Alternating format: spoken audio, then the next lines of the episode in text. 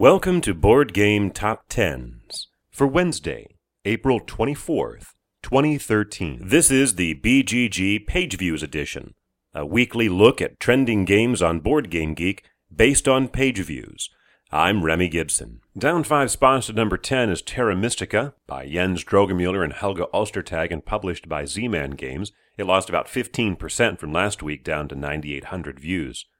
Debuting at number 9, A Study in Emerald by Martin Wallace and published by Treefrog Games with exactly 10,000 views.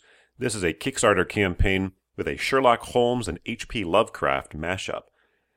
Down one spot to number 8, Eclipse by Touko Tahkokallio and published by Asmodee at 10,100.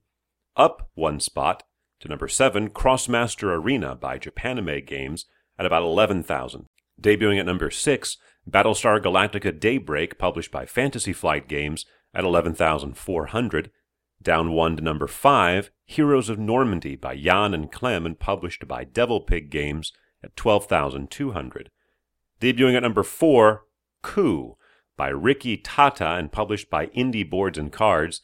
This is a new Kickstarter campaign set in the Resistance universe, had 15,100 views. Down one spot to number 3, Star Wars X Wing Miniatures game by Jason Little and published by Fantasy Flight Games gained about a thousand page views from last week to 16,100. Up one spot to number two, Myth by Brian Shotton and Kenny Sims and published by Mercs Miniatures, a 40% increase over last week to just over 20,000 page views.